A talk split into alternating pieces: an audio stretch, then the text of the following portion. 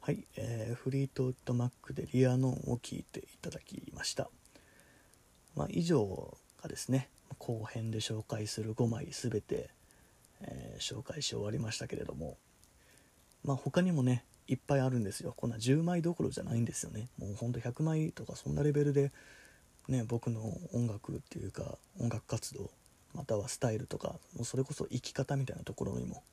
影響を受けてるアルバム他にもたくさんあるんですけど、まあ、今回はその中からもうピックアップして、まあ、10枚ということで一応紹介してみました。でまあ前回ねちょっと音量の関係であまり聞き取れなかった部分もあったかもしれないんですけども今後としましてはまあ、えー、この私のマネキンモンタージュの独り言っていうポッドキャストですけど基本的にはもう Spotify で聞いていただくことを前提にした番組作りになっていきます。っていうのもこの Spotify のプレイプレイリストの機能を使って、まあ、番組を構成すると、まあ、こうやって楽曲のね実際にリアルで聴いていただくことができるしなんなら Spotify をね使ってる人ならばその僕が紹介した曲からすぐにアルバムから飛んでいけるそのアルバムの本体をすぐに聴けるとかすごいだから僕がこれからやろうとしているまあ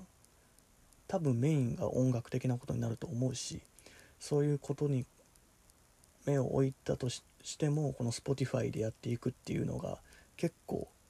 これから重要になってくるなと思ったので今後はね他のアプリでもこのポッドキャストを聞こうとは聞けるんですけれども多分 Spotify のプレイリストで聞かないともう意味が分かんないような構成になってると思うので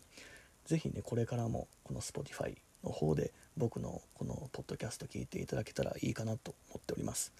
まあ更新されるたびにですね、まあ、Twitter の方で告知しますしあとはまあ普通にねプレイリスト検索で、えー、マネキン10モンタージュこれはもうカタカナで OK です。マネキン10モンタージュの独り言って検索していただくとまあこのちゃんと曲も入って喋りの順番もちゃんとしてるようにしてるプレイリストのえ番組が出るようにはしていますのでぜひマネキンモンタージュの独り言マネキン店モンタージュの独り言で、まあ、ちょくちょく検索していただければ更新されるたびに新しいのがアップされるようになってると思います。